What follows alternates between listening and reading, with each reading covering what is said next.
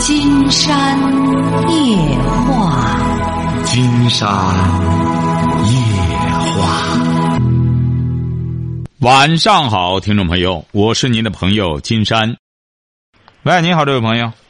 你好，金山老师，你好。我们聊点什么？我想向您请教一下这个孩子学习的上的问题。您是哪儿的？我是内蒙的。说吧啊，你孩子多大了？今年17岁，上初三了。17岁上初三吗？14岁。啊，14岁上初三。怎么了？哎呀，这个学习的。儿子是女儿？女儿。女儿哈。是怎么了？她女孩14岁上初三，现在面临着什么问题啊？她就是学习这块儿，就是在家里头吧，老师给她留的作业给做完了，剩下多一点也不做。就是老师留的作业吧，她做完了，就是有些不会的她也不去做去了，就这种的。就是她做完了。全在一个就是还是一个管教的问题呀，她这。这孩子你要管不了他，他不做作业他干嘛去呢？关键是，他一个女孩子他干嘛呢？他不做作业，他不学习，他干嘛？礼拜六礼拜天干嘛？问题他不听的。不是他干什么？你得说实话，金山才能帮你。他干什么？他有的时候就是做完作业就是有的时候开会手机什么的。他光看手机，他不干别的了。可以学习吗？这不老师把他们。那他学完了习，不做作业，他也不做难题，他也就是说，做完作业就玩智能手机，是这样吗？对。哎，他不光他这样，你看一看，现在包括大学生都是这样，一玩上这个成宿的玩。哎呀，这个很忙，玩这个。这孩子就是啊，你要管不了他，他还有智能手机，你还给他弄着，他能学吗？你给他，因为这手机也跟他生气，跟他气恼。哎，你给他买了，你这个事儿怪谁呀？那金山反复的说，不能给孩子，他上中学的时候不能给他买，不能给他弄电脑，不能给他买智能手机。对，他自己买的，这不当时他自己哪来的钱？自己也是家长给他攒的。你如果是拿这个事儿这么不严肃的话，金山就没法帮你。他自己的钱买了以后很简单，拿个锤子就砸碎。你哪来的钱？哎，不吃饭可以，不吃饭买这个我就给你砸了。没有家教，没有家规，你想想，过去那皇帝那孩子不听话，说白了，他都把他杀了。他为什么能把这个皇权维持下来？他就是有家教家规。你看我们老百姓怎么成的老百姓啊？就是没家教没家规，都放养，家里孩子这真是自由民主，那在家里真是老百姓家的孩子有老百姓家的孩子乐子就是什么自由民主，没人管没人问，爱咋地咋地。你到那些大户人家，他哎呀家规家教难了去了，哎很严。对，我们可能放松一点，可能也是放松了。所以说记住了，他对孩子呢就是原因什么？我说现在我们也感觉到他原来既然感觉到了，那么就要开始严管。严管呢，金山说过，尤其是女孩子，那么父母呢注意把握这个分寸，哎，不要对他的一些要挟什么的就被驯服。如果要是觉得这个孩子我们已经纵容的实在没辙了，骨子里了，那金山觉得那就说白了，就因材施教吧。这棵树呢就是这样了。基本上就这样长了。你就刚刚开始知道，啥时候开始听金山节目呢？我听了1个多月。哎，难怪呀！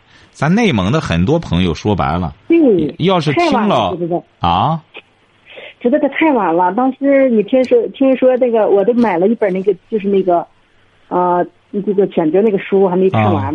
我刚才你说那个20多年了，我说哎呀都不知道。因为我们可能教育孩子方法，那这个就不怪你们，为什么呢？你刚听到金山的节目，说白了，我们很多家长啊，现在都不晓得这个游戏是怎么回事儿。金山为什么在选择里边给他定位？金山是可以说在世界上第一个提出来，这个游戏就是精神毒品，它是毒品。它你看鸦片吧，是物质毒品，那是吸毒，那么这是精神毒品。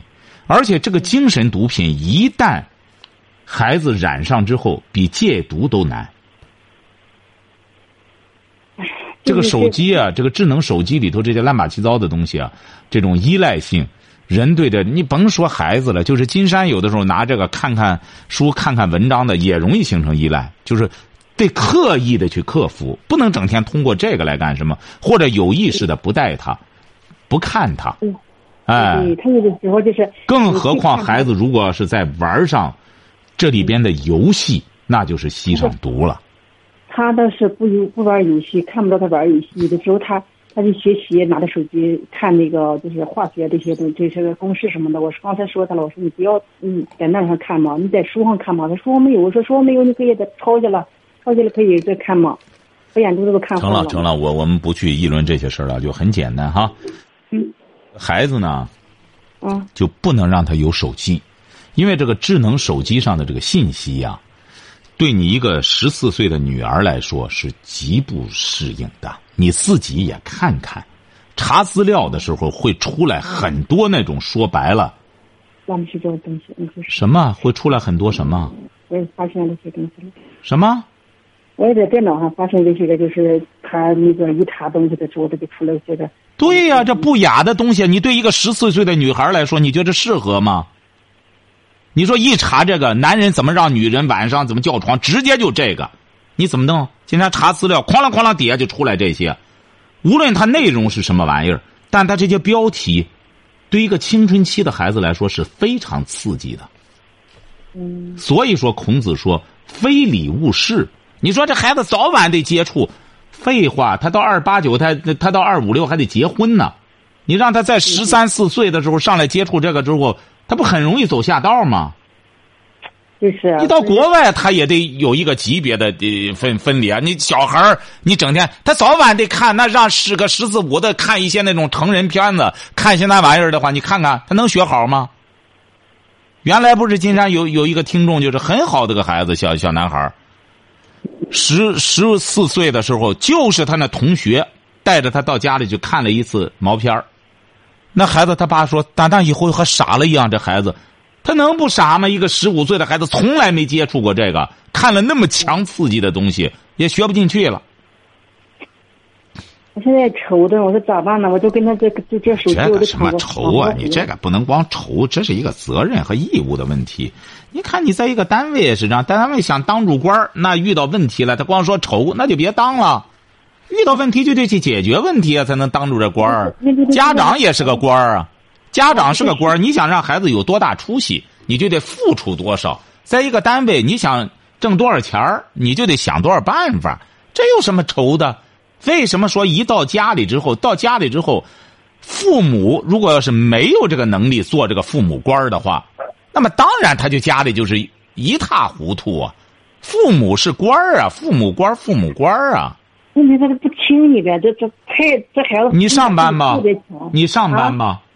我现在那个退休了。什么？我刚退休。你退休你上过班吗？你既然上过班的话，你在单位上你耍能行吗？为什么不敢耍？因为单位他治你啊。对。哎，他不治你的话，你想想，你不就耍起来了？那他我说了算，我干什么？因为你单位就是一把手说了算，甭说你不敢耍，就一把手下面的人个顶个的都得老老实实的。为什么？因为人家当官有办法治你。所以说，你上班的人都得老老实实的。很多那种没有家教的孩子，后来推到社会上去，反而学好了。为什么？因为他到人家公司里去，老板就有办法收拾他。对。哎，所以说你这孩子呢，最终的结果就是你们没尽到责任。没尽到责任呢，金山也给你说了，根据孩子的情况，实在不成的话，就按照金山选择上开篇说的，让孩子自己看。你看了吗？你要不听父母的话。金山这个选择上的一开始就是写给父母，你就是在推卸你的责任，让孩子看。你不听我的，好，你的选择可以，你既然自己选择，你要对你的选择承担相应的责任。那么父母给你选择，父母承担责任，你自己选择，你自己要承担责任，这不就成了吗？你这孩子已经14岁了，晓得了吗？哎，好嘞，再见哈。好。谢谢。喂，您好，这位朋友。哎，你好。哎，我们聊点什么？哎，我有一孩子吧，上这个在邢台建筑工程学院这个上学。嗯。好奇外面这个学科能够有发展，能够行吗？儿子嘛。啊，儿子。嗯，他读大几了？今年个读大一。啊。啊。本科专科啊？是考的三本的。啊。是走的大专。啊。嗯，这个东西啊，金山觉得这位先生啊，他不在，你说行与不行，全在您儿子学习的情况了。哦，哎，您比如说，我们在古代的时候，很多那种艺人，他压根儿就没上过学。哦，哎，同样，您比如说可以成才，成不了家，起码成为一个著名的工匠。是不是啊？同样是吃香的喝辣的。你比如金山不是讲过吗？嗯。金山去那个就是去年我们去南非的时候，就遇到了一个中国的女导游，就在开普敦那里。她呢是嫁给了一个印度人，她是在中国是大学毕业，结果她到南非之后呢，她既然要移民了，她跑南非去了。那么他学的那些东西，有时也不知道他学什么专业的，他也没说是不是学，反正他说都用不上。最终他的一个邻居呢，也是移民过去的哈，哦，没有学历，但是做豆腐做得特别好，哦，结果到了南非之后，结果他说人家那日子过得可比我好了，为什么呢？他说：“人家他做那豆腐啊，这供不应求。这就说怎么着呢？实际上我们国家的教育也在改革，金山也希望我们很多家长啊得有这个意识。孩子啊，光拿个文凭，没有真才实学，他当然就意义不大。我们现在一说起来呢，很多人就说。”哎呦，学医啊，一定得读完博士才能这个干大夫。其实搞建筑这门学问同样是深不可测呀。哦，是不是啊？你建筑这门学问大了，你要真把它学透了的话，说白了，出国的话，那更是有用武之地了。哦，就看您儿子他喜欢不喜欢，肯不肯在这个专业领域内下苦功夫。就是这么回事儿。您说要是，说这个，有用没用的话，他就清华大学，他最终他学的那些东西不实用，他自己呢不能应用于实践的话，你前段时间不是也有卖肉的，而且还是清华毕业到美国留学回来又回到中国，说他要的呢工资可能是7-8万嘛一个月，没人给。于是他就干脆就不就卖肉了吗？哦，哎，所以说这个事儿啊，你得和儿子沟通一下，就是说不要光等待着说毕业。那如果要是这个消极的光等待毕业的话，那毕业失业那是必然的，有用没用全在他个人，晓得吧？晓得。啊，金老师，我说两句。啊，金老师，你说的意思是说？对这个刻苦努力学习深造，对，没错。你比如说他要喜欢这个专业，他上了这建筑学院了，不在几本，他就是1本、2本、3本，用的教材都是一样的。哦，哎，你学的课都是一样的，他就是有一个拓展的问题。其实他要真是好好学的话，同样是可以的。但是你得让儿子现在有这个意识。但现在很多大学生到了大学里，就是光应付老师考试那点事儿，平时光玩游戏、光玩手机的话，金山觉得他毕业确实就没用。哎，就这么回事儿。喂，你好，这位朋友。那个，喂，是金山老师吗？没错，我们聊点什么？那个，我是高2的一名学生。嗯。我想咨询一下您学习的事儿。可以，你是哪儿的？我是天津的。天津的哈，说吧。高二哈。嗯，对。嗯。那个我是文科。嗯。那个就是数学啊，他老不及格。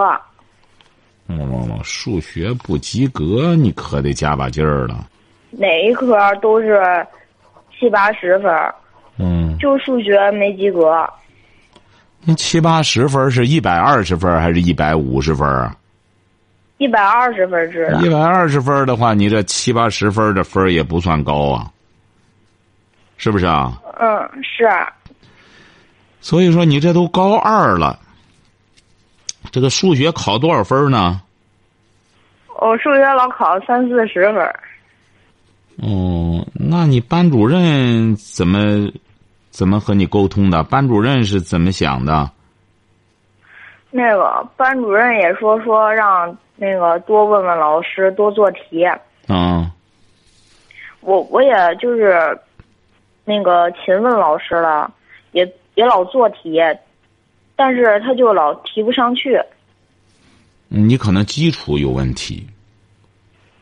哦，对，我那个数学就是不太好。哎，你要基础不行的话，这个东西它高考也好，它什么它都是在考基础。你要基础不好的话，光弄几个题，光弄清楚了，但是他考的时候不会，你看高考一般出题不会出特别难的、特别偏的，它不是这样的，它还是考你的一个基础的把握，因为你有了这个基础，学什么东西都可以。晓得吧？你比如说，就像这个东西啊，基础啊，就像一张纸，它是白纸，那么你染别的色儿，什么东西啊，它都可以，就是基本的框架，就和这个楼一样，基本的框架盖起来了，这就是一些基础性的东西。你甚至墙没垒，什么都没关系。你说你是一张白纸，基础都很好的话，再画什么色儿都可以。你弄张大黑纸，这玩意儿基本上用途就不大了。所以说你这个基础啊，再看和老师沟通一下。反正现在你是高二，是今年上高二啊？对。就是今年，到7月份上高二啊。那个就是在开学啊？不是在开学啊，就是我高二，现在就已经上高二了。那应该我那个应该还来得及。来得及呢，其实你对自己的学习最清楚。金山觉得拿出这1个多月来的话，把这个数学好好的把它列个计划，同时你那几门课啊，你也得有个计划，不能放松。是。我制定了计划了。哎，你确定计划呢，得和老师确定好哪一部分。你说我不怕从头来，我基础上的一些东西，你得下苦功夫啊，这位同学啊，你也应该了解这个。你流多少汗水，他就见多大成果。你只有下，这个我知道。就原来地理和政治都不好，也老不及格，所以然后我就老问老师。你不能老问老师，你得自己弄，你得老问老师就不行。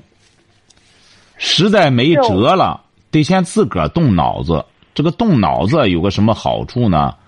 你就过脑子，过脑子的东西啊，才能记得住。对，我是就是先憋自己，得猛憋自己，得憋着自己，不怕干什么。有的时候题也是这样，你要自己解开的一道题，他有可能就触类旁通。你光问老师了，蹲下一道又不会了，哎，就得憋憋有好处。可是就是现在我就是有点摸不着头，就是不知道从哪里开始。您看，您还问老师呢？您问老师，就老师他应该了解你的问题出在哪里。他要光敷衍你啊，多做题，这是班主任，你最好是找数学老师。哎，你或者说我不怕干什么，老师你说我怎么办？哎，我弄。再就是你要提高你这个听课的质量，因为你下半学期还得再讲一部分呢。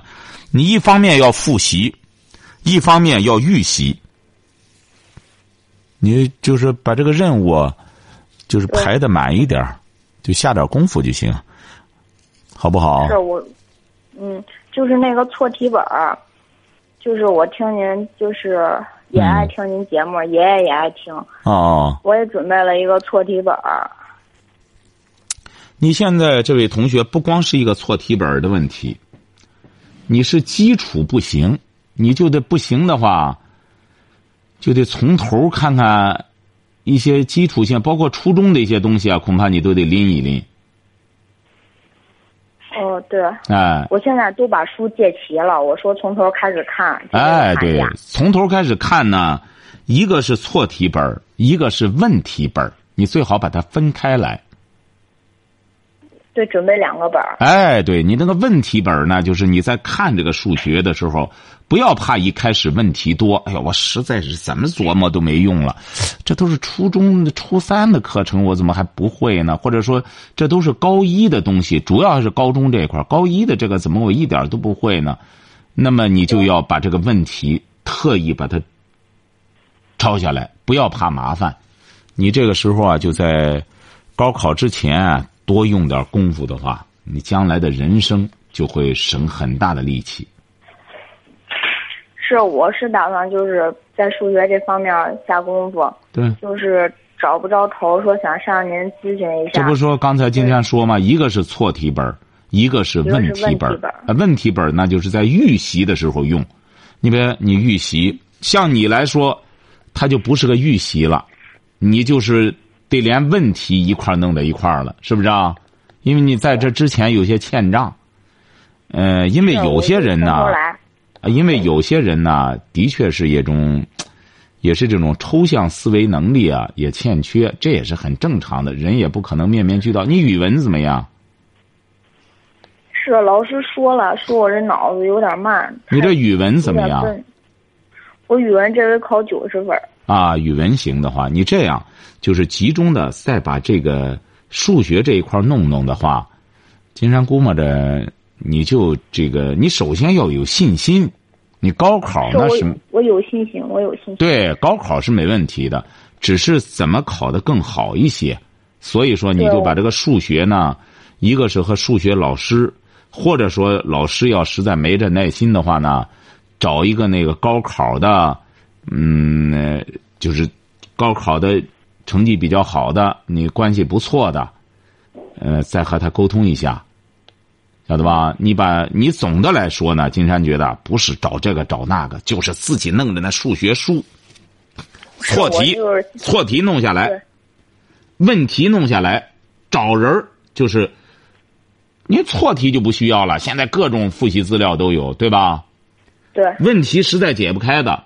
不要轻易的看答案，这个你就可以找人了，找高三的，或者说大一的，或者是你的数学老师啊，都可以去问了。这个时候你就要绝对放下面子就去问了，好不好？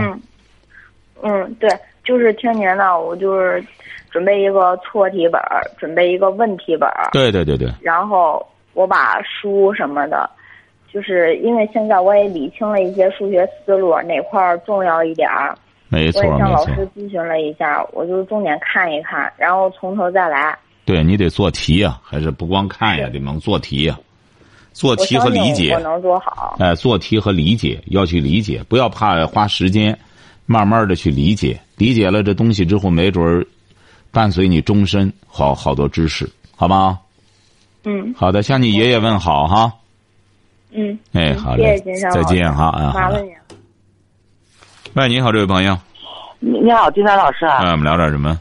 我也想聊，我有两个小孩嘛，大的92年生的，小的是93年生的。他大的吧学机电，学完机电了以后，后来觉得找工作。你俩都是儿子吗？对呀。啊，俩儿子，说。大的都技校毕业，大的都技校毕业，开始学的机电。后来觉得机电不好找工作，我也叫他学软件，学软件的呢，又觉得软件不行。现在说考老师考，哎呀，反正我觉得，哎呀，你现在小孩怎么这样？你给我出个什么点子也可以。不是，这也能有什么点子呢？你这两个都是90后，他就干吧，反正就是干什么东西要点子很简单，很多事儿要让孩子自己拿主意，你不要，他都这么大了，你没有必要再去事事的这样干预他了，要让他慢慢的学会自己选择。您是哪儿的？聊城的。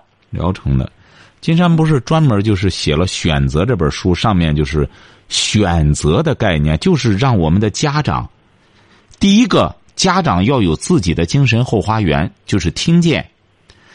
你要不然随着孩子长大了，你还一直跟着他，都跟到他30了没完没了的，为什么呢？他是你的精神世界，他一走把你的魂儿带走了，你就得只能光跟着他，跟着他不断的。你随着孩子长大，金山老师啊，现在他在家里啊，他复习啊，考老师，他不离开家。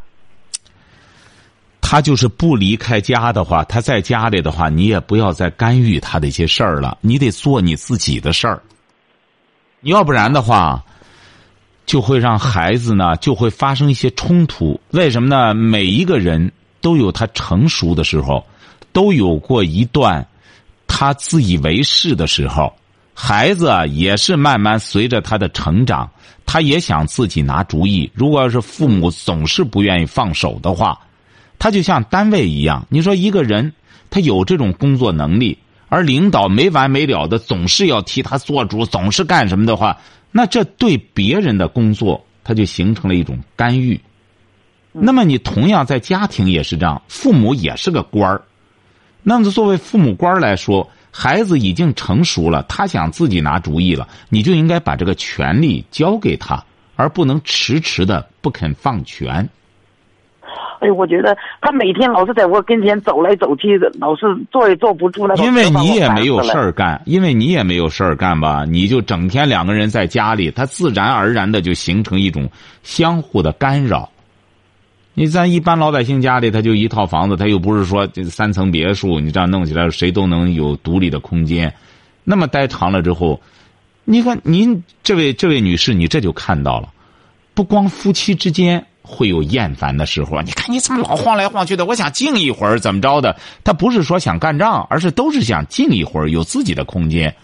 你看包括和儿女之间也是这样，如果要是你比如说你心烦意乱的时候，他再这样的话，你也觉得是对你的一种打扰。所以说金山才说写听见，就让我们的成年人做父母的要有自己的精神后花园，自己哪怕躺在自己的屋里，哎，坐在那儿冥想也会非常有趣，哎，有自己的乐趣。第二点，随着孩子的年龄的增长，怎么和孩子脱钩，就是选择。那么选择就让孩子，你要是自己选择的事儿，你要你自己做主，哎，结果你要承担。而父母要是给你选择的事儿，那么父母就要承担。所以说金山让大家有选择意识的目的，就是要有因果的意识。就是说很多事儿原因如果要是我的话，那么结果我要替孩子承担。随着孩子成为成年人，金山觉得呢，如果他承担不了了呢？如果他承担不了了，又会来找我麻烦。所以说你看了吗？你还是没听明白。如果孩子要自己选择，你得让他明白，你得承担。那么孩子一开始指定对他的选择，他刚刚开始学着选择，他实在承担不了，你自然还得帮他呀。这不很简单的道理吗？但是你得让他慢慢的就得开始要承担责任了。因为现在90后的孩子都愿意自作主张，因为他们不愿意让家长过多的干预。但是90后的很多孩子又是双重价值标准，一方面我要自己选择，一方面我不承担后果。那么很多家长就接受孩子的这种选择模式，那么时间长了之后，你就会吃不消的。你看很多孩子就这样，不要，我不听，我大了，我得自个儿选择。好，父母把自己的钱给他们了，开了个酒吧或者开了个什么，最终赔了，那么父母把钱砸进去了，孩子又回来了，不行，我又想再干什么别的，父母没办法了，那再借钱再弄进去了，弄进去。他又说开什么磨坊，要钱要7、8万，我也听我都害怕了，万一开不成怎么办呢？所以说你得静下来，你也得思考，要让孩子选择。那么他选择了，就要告诉他你得自己承担责任。钱的事儿，你已经是成年人了，你要投资，你愿干什么，你自己有钱，你爱怎么投怎么投。那么父母把你养大了，我是有个10万8万，但我得自己养老，我们得养老。对对，剩下的钱、你剩下来的你自己要，你挣上100万，你放心，父母也不会眼红，你就自个儿投就行了。就是你对你的选择前因后果要承担责任，就这么简单，好吧？啊。就是让孩子慢慢的，因为你2个儿子，你说一个就是啊，他如果他老是什么也没有干的，你说我怎么办呢？对，金山给您讲道理啊，确实很难，因为怎么着呢？金山直言不讳的讲，您做母亲啊，确实有些力不从心。你这2个儿子又离得这么近，不让你办了，因为你这个孩子最小的也是93年生人了。你就不要再办了，你就告诉他们，你们年龄都已经大了，我们就不再操这心了，你们想干什么愿意问问我们，我们就给你出出主意。最好不要投大钱，投钱没钱，你投上钱之后你风险不就大吗？人金山老师也说了，你愿干买卖可以，你1个月如果是能挣2000的话，你可以留下500块钱作为一个本儿，或者你要干磨坊的话，你先跟着干磨坊的打工，看看怎么着自个儿有底儿了，愿意到银行或者带上1、2万的创业基金啊，什么玩意儿也可以。但这一切你自己借自己还，这不就给孩子说清楚不就得了吗？慢慢的让2个兄弟俩就知道，我没有背景，我没有后盾，对，我所做的一切都得我自个儿承担结果，好吧？